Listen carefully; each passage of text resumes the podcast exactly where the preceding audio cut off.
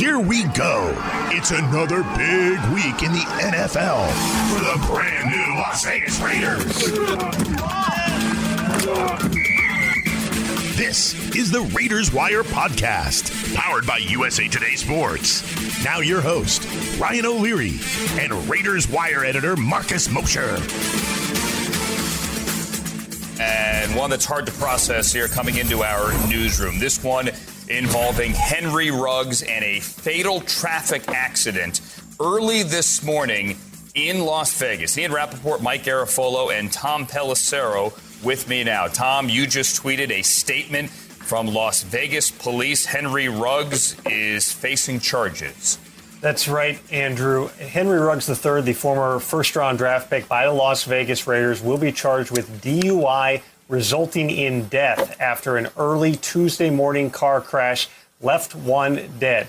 It occurred roughly after 3 a.m. this morning. Uh, there is no further information about the identity of the other person involved in the crash. It said the Ruggs remained on the scene. He showed signs of impairment and he will be charged. Well, that's how it sounded on Tuesday morning on the mm. NFL Network, Marcus. Just another terrible, sad story coming out of Las Vegas, but this one and this one just hits a little different with a person losing their life. And, and as you tweeted, and I agree with you 100%, just a completely avoidable situation. What, what's your what's your take on what's going on with Henry Ruggs and the Raiders? Yeah, it's just awful. You feel terrible to to the family of you know the person that died in this car accident, and there's no words that we can say that's gonna you know bring them back to life. So it's just it's absolutely tragic, and it's completely avoidable, and it's awful that it had to happen. man, there's still so much in the air that we don't know, Ryan, and we should we should just be upfront. Like we're recording this on Tuesday afternoon. Uh, depending on where when you listen to this, a lot could have changed by then. But obviously, it's a huge, huge uh, loss to the Raiders. Or you can assume that Henry Ruggs is not going to be playing the rest of the season, nor should he. Um, and it's awful to have to think about the football part of this, but we are a football podcast, and it's gonna it's certainly gonna hurt the Raiders' chances going forward. Yeah, yeah, and we'll and we'll talk about that. And you know, just on you know, you're a young professional athlete with tons of money. Mm-hmm. And you're out in Las Vegas, and I mean, there's probably so many driving services available to you. It's not even funny. And uh, not to mention, the team would bend over backwards if you had to get home after yes. you had a couple drinks, right? I just that's the one well, point here. There's zero excuse for Ruggs to be driving around Vegas drunk at 3:40 in the morning. Absolutely, and it's not just an excuse for uh, you know you know excuse for a player. I mean anybody, nobody should be driving drunk, obviously, but yeah. especially an NFL player because they the NFL Players Association negotiated this as part of the last bargaining deal that the players have a service where they can call a number, somebody will come pick you up wherever you're at, take you home, they'll go and pick up your car, and it's completely anonymous. They don't have to tell the team they don't have to tell your employer anything like that. So there's absolutely no excuse to ever get behind the wheel if you're intoxicated at all. It's just, again, it's completely avoidable. And it's awful that we're having to talk about this today. Yeah, similar story actually happened in 2009. Do you remember Dante Stallworth, Marcus? I do. Yeah. I do. So, I mean, he drove drunk on a March morning. He he ran into a 58 year old man. Was Mario Reyes. He was mm-hmm. crossing mm-hmm. the street in Miami trying to catch a bus, and Stallworth uh, hit him, killed him and Stallworth pleaded guilty to DUI manslaughter, and he was, you know, on trial and could have been sent to prison for up to 15 years, but he ended up getting sentenced to 30 days in jail. He was suspended for one full season, and he was allowed mm-hmm. to come back. And I think since then he's been an advocate for DUI, and you know, or you know, it's fantastic, not yep. not doing DUI. You know what I mean there? And yeah. Uh, this is where Ruggs is at. You, you just mentioned that. I, I think I you know the difference there is Stallworth's situation happened in the offseason. There was a lot of time to kind of unpack it. This is mid-season. So I don't know if the league or the legal thing that's going to take some time to uh, you know unpack. I think the Raiders need to step in and probably shut Ruggs down. I would imagine that's going to happen.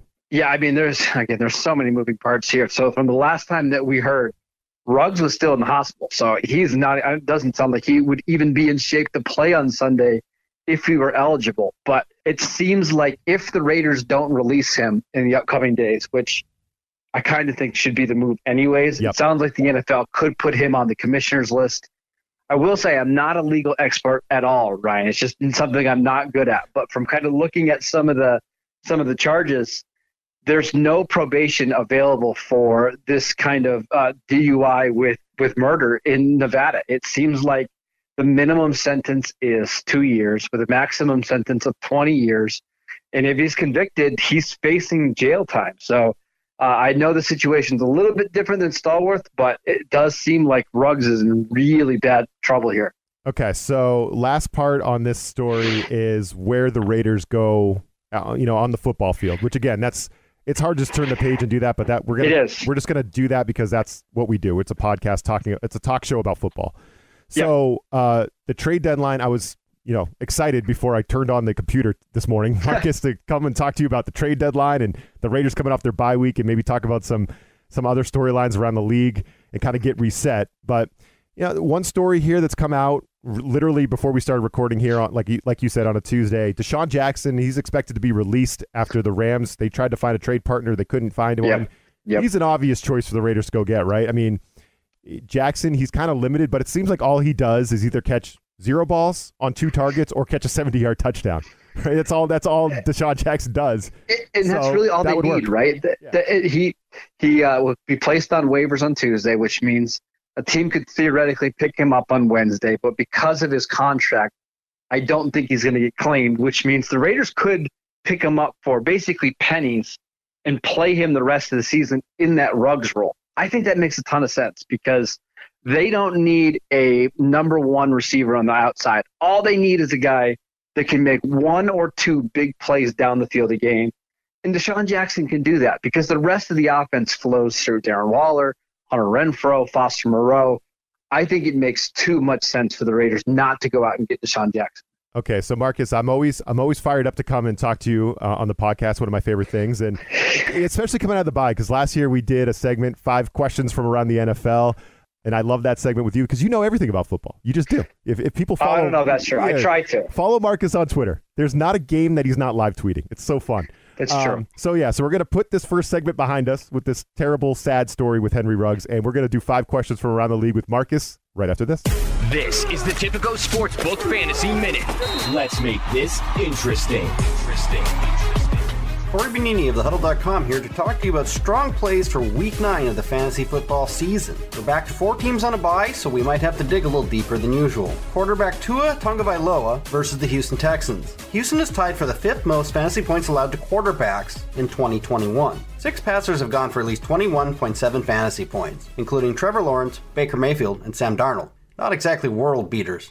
Tua can play loose knowing he doesn't have to worry about the Deshaun Watson trade looming over. Wide receiver DeVante Parker came back and looked pretty good, and with a limited pass rush, there's also another thing he doesn't have to worry about. He makes for a sound bye week or injury fill in. New York Giants running back Devontae Booker versus the Las Vegas Raiders. Presuming Saquon Barkley doesn't return as he's still dealing with an ankle injury and also landed on the COVID list this week, Booker will face his former employer in week 9. The Raiders return from their bye week with a defense that has given up the sixth most rushing yards per game in the last five weeks, and three times in those four previous games, a running back went into the end zone with the ball in his hands. Toss in a pair of receiving scores, and we're looking at a slightly better than favorable matchup scenario for the versatile Booker. The six year veteran has produced double digit PPR points in four straight contests. Lock him in as long as Barkley is out. Wide receiver Jarvis Landry, Cleveland Browns at Cincinnati Bengals. Head coach Kevin Stefanski said Odell Beckham Jr. ostensibly has been kicked off the team, which makes Landry the de facto number one receiver. In a way, he kind of was already. He and quarterback Baker Mayfield always had better chemistry than Mayfield did with OBJ. Since week three, wide receivers have recorded the fifth most receptions for the ninth most yards per game against the Bengals. Over the course of 2021, in eight games, a dozen receivers have at least five catches to their name, and a matching 12 wideouts have 10 plus PPR points against his defense, and only five of those guys have found the end zone. Landry should be a PPR monster in this one. Tight end Jared Cook at Philadelphia Eagles. Quarterback Justin Herbert has two great wide receivers and an awesome pass catching running back at his disposal, making Cook hard to count on on a weekly basis in fantasy football. Both of his receiving touchdowns this year have come in the last four weeks, which is a plus. In the last five weeks, the Eagles have given up more volume than all but three teams, and one in nine receptions has found the end zone. That's the 11th highest rate. Anyone playing Cook should be hoping for a touchdown, and four times in the last five games against this defense, a tight end has done just that. For more fantasy football news and advice, please check out the award winning content at thehuddle.com. That was your Tipico Sportsbook Fantasy Minute. Win your fantasy football league with thehuddle.com and use them to dominate player prop bets at Tipico Sportsbook. For a limited time, new Tipico Sportsbook users in Colorado and New Jersey from this podcast will enjoy a special welcome bonus. Get your bonus today at usatodaybet.com slash podcast. That's usatodaybet.com slash podcast. See Tipico.com for terms and conditions. 21 plus only. Gambling problem? Call 1-800-GAMBLER in New Jersey. 1-800-522-4700 in Colorado. All right, Marcus. So here's my first question for you. Coming out of the bye week for the Raiders, we're going to reset where we're at in the league. The big story for the trade deadline was Von Miller, right? That ended up being the hmm. big trade. The Rams trading two 2022 draft picks, two day two draft picks for Miller, essentially going all in on a Super Bowl run this season. And they also traded their first round picks in 2022 and 2023 for Matt Stafford, right? So they now have basically no draft picks. Um, so, do you approve or disapprove with the Rams' team building strategy, which has a heavy emphasis on win now and very little emphasis on building through the draft? So first and foremost, I love how you don't prep me for these questions know. because I know you. I know you want just my raw take, Yep. which is fantastic. Yep. Fast and it. furious. Uh, I I love the strategy because it's not like the Rams are completely ignoring the draft. They've made just about as many picks as any other team has in the league over the last couple years. They're just a lot of day two, day three picks, right? They just don't have the premium picks. So they're filling the end of their roster with late day three picks, and then they're using their top end capital to get guys that we already know are good, right? You're hoping when you draft somebody in the first round they're good. They're getting guys that are already superstars. So I love it. I love that the Rams are being aggressive. They know they're in a championship window.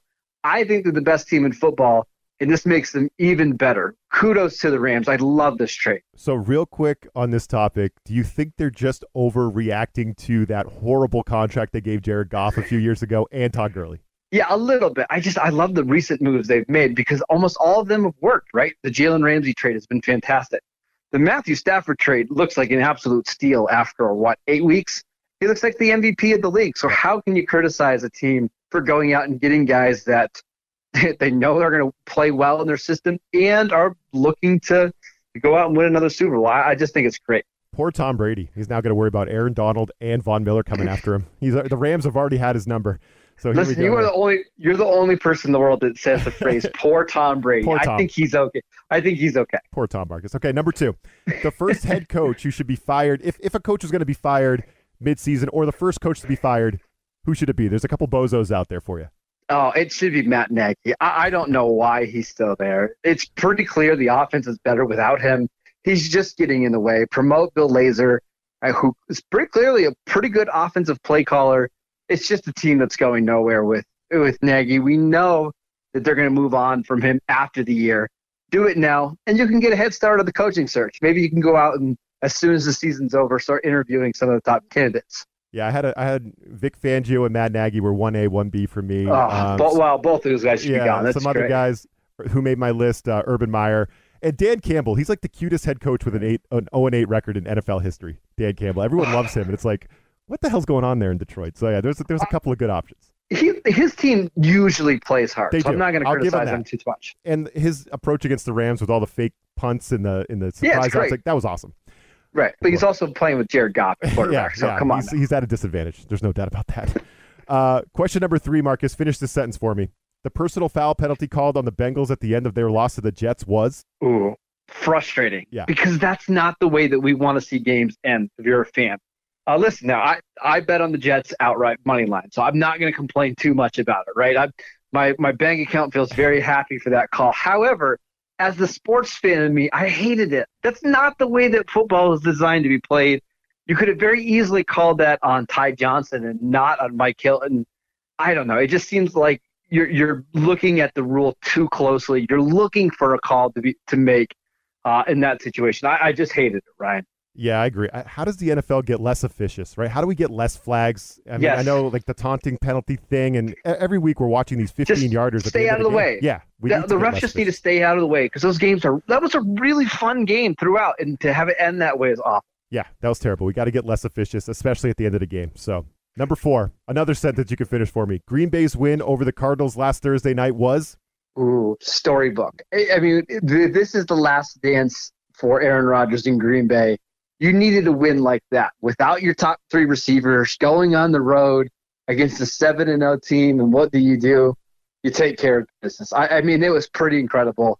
Again, Arizona, what in the world are you doing? Can, Bad can loss. some can some team just like be confident at the end of the fourth quarter against Aaron Rodgers? That's all I'm asking. Like Seriously. the 49ers messed up, uh, you know, not running the clock against the Packers in week three or whatever that was. Can we just get a team to play some competent football against Green Bay? Another amazing regular season performance by Aaron Rodgers. You know, look at that. And, and I got to tell you, Marcus, side comment Packers Twitter is so soft. I mean, everybody's Oh, yes, lining up. Yes. Everyone's Get lining here, up to Twitter. yeah. Everyone's lining up to pump up Aaron Rodgers. Everyone. No, no one was saying a bad word. Everyone's like, "Oh man, Aaron Rodgers, brilliant, awesome win, statement win by the Packers." And yet everyone can't keep Tom Brady's name out of their mouth. Oh, look, That's see, right. Tom Brady couldn't do that. He wouldn't have Yeah, been able to win that game. It's like, what's going on with that, Marcus? Listen, I'm not going to say too much bad about future Las Vegas Raiders quarterback Aaron Rodgers, but uh, yeah, I mean, can, can we just just back up a little bit? Come on, get get Tom Brady's name out of your mouth, Packers Twitter. get out of here. Uh, all right, our last question is uh, it's kind of a fun one, Marcus. What NFL stadium has been your best experience as a fan? Where have you gone that's been your best Ooh, th- that's a really good question. Um, it's Orchard Park out in Buffalo. Not the stadium is an absolute dump. Let's get that. If you you put all the stadiums together, that's by far the worst of them. But the fans out in Buffalo are incredible. You fun. you get to see guys jumping off tables or jumping off cars onto tables.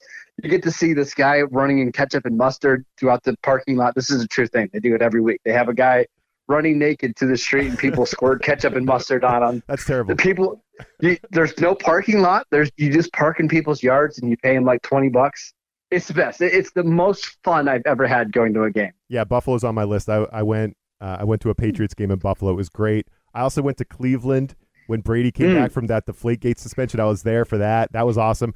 I've been to MetLife in New Jersey. Terrible Yep. stadium. Don't go there. Awful. That, that Yep. place is terrible. I think my favorite though was Baltimore. I went to a Ravens game on a Sunday night. Brady versus Flacco that year. Flacco won the Super Bowl. That was Yep. still the most fun I've ever had in a stadium. It was dark and scary and loud, and I was Bal- yeah. baltimore night games are a lot of fun Yeah. it's really really loud there the energy there is incredible still buffalo i mean depending on when you go to a buffalo game because if you're going in december and january it's like negative temperatures there but Yeah. man the, the experience is so much fun Yeah, for sure. I was wearing a w- bright white Brady jersey in Baltimore on that Sunday night game, Marcus, and I was Oh, scared man. for my life during the game. It i'm was glad that you're it was- okay yeah, Jeez, it was it was really fun. I have some family moving to Sheboygan, Wisconsin, so I'm gonna have to get the Lambeau Field thing checked off my Mm. bucket list.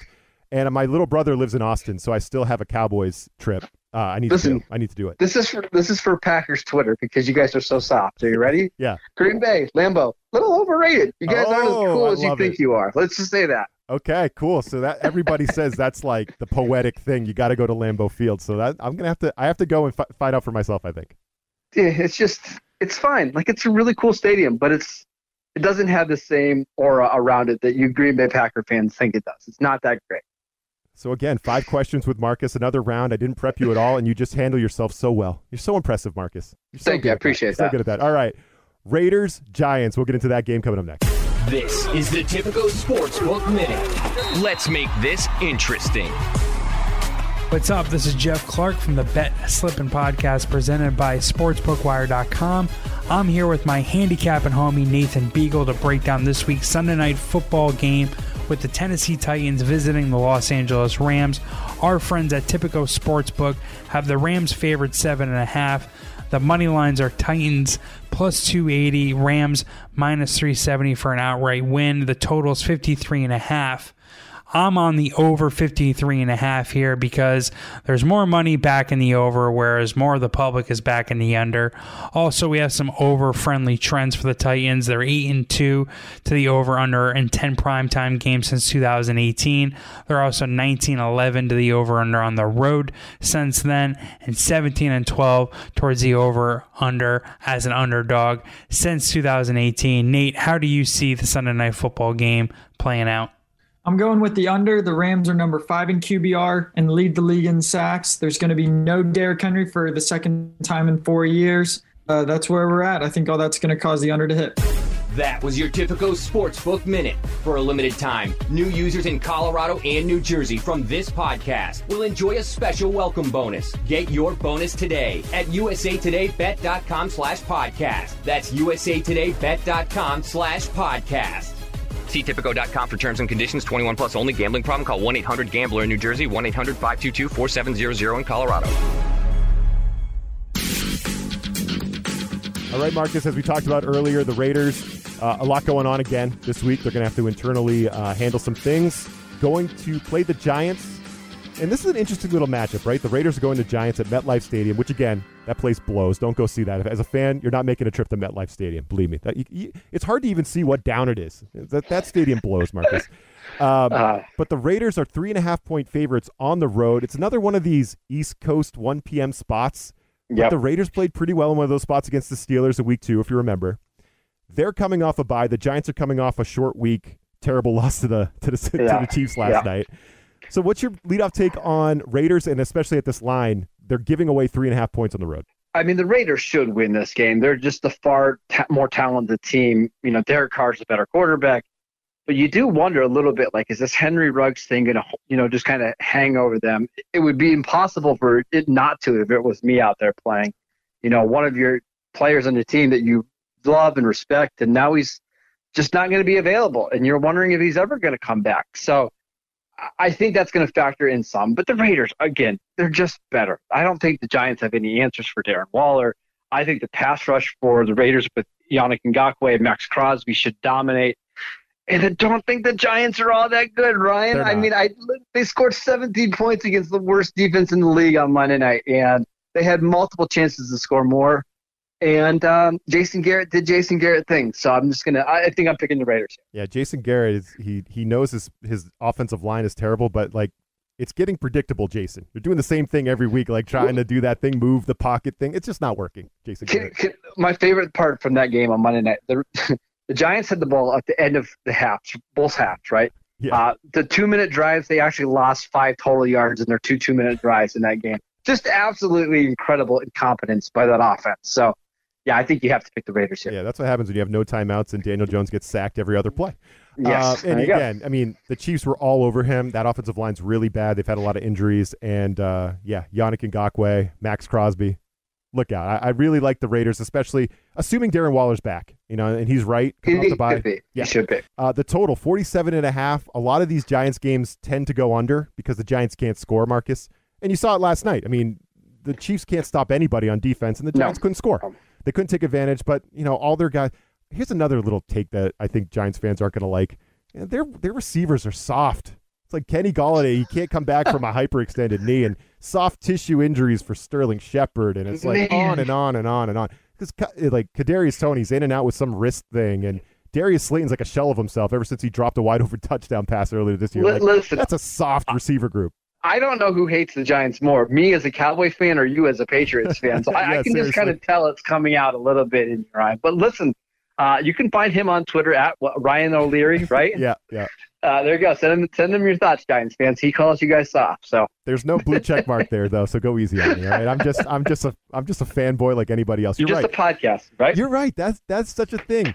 I do hate the Giants secretly because of, of course you do. Why wouldn't you? No, yeah. you don't even have to secretly hate them. Uh, we can just hate them together. It's no, fine. I've I've tried to respect them for those wins. I have. I've tried my hardest. No, no. Deep can't. down, there's a deep rooted hatred for the. What, what's worse? What was worse, losing to Eli Manning in the Super Bowl or Nick Foles? It's got to be Foles, right? No, there's nothing worse than 2007, man. That that thing was so bad. We need we we needed that Super Bowl. We need yeah, we needed that thing just to kind of hang just to just to have that, you know, to hang it over everybody's head forever. So let's end it with this. Is there anything more overrated than the NFL trade deadline? Every year we build this thing Ooh. up and nothing happens. I, I guess Von Miller was kind of a story yesterday on Monday, but nothing ever happens. Then teams don't really make moves at the NFL trade deadline. No, that's pretty bad. The supplemental draft, if you're really into the weeds of the, the NFL, the supplemental draft is about as bad as it gets. But the trade deadline, listen, we actually got a couple deals. Like we got Von Miller, what, a day before? We got Zach Ertz like a week before. Yeah, I, right. I, think if you big. If you look at some of the deals that happened over the last week, I think it's not as bad. We got Joe Flacco back to the Jets. That's a no, it's not really a big move, but yeah, you're right. It is overrated. Oh no, that the Jets move. I still don't forgive Belichick for getting the same compensation as the Jets got for Flacco for Stephon Gilmore. You got to get out of here with that. we, we should talk about your Patriots making a big move a couple years ago, trading a second round pick for Mohamed Sanu. Uh, really going to help Mac Jones in his development, right? Yeah, Sanu. That was a great move. My God. Yeah, Sanu. Oh man, so uh, so that was fun. Hopefully, Raiders fans enjoyed the show this week. I don't know about Giants and Packers fans; they probably no. Hopefully, just, they're not. We listening. just yeah, torched them. That's Ho- all right. Hopefully, they're not listening to the Raiders Wire podcast. But uh, we hopefully we hope all people, all fans are listening Yeah. to this podcast. It's Yeah. just good NFL content. one hundred percent. So for Marcus, I'm Ryan O'Leary. Thanks for joining us. We'll catch you next time. This USA Today Sports Podcast has been presented by USA Today's Sports Media Group and is available in your favorite podcast store. Make sure to subscribe for weekly updates, the latest fantasy picks from Corey Bonini, and the Huddle Podcast, Inside the Weekly Line, with Sportsbook Wire's Jeff Clark and Eston McLaren, and the Bet Slippin' Podcast. We'll see you again next week.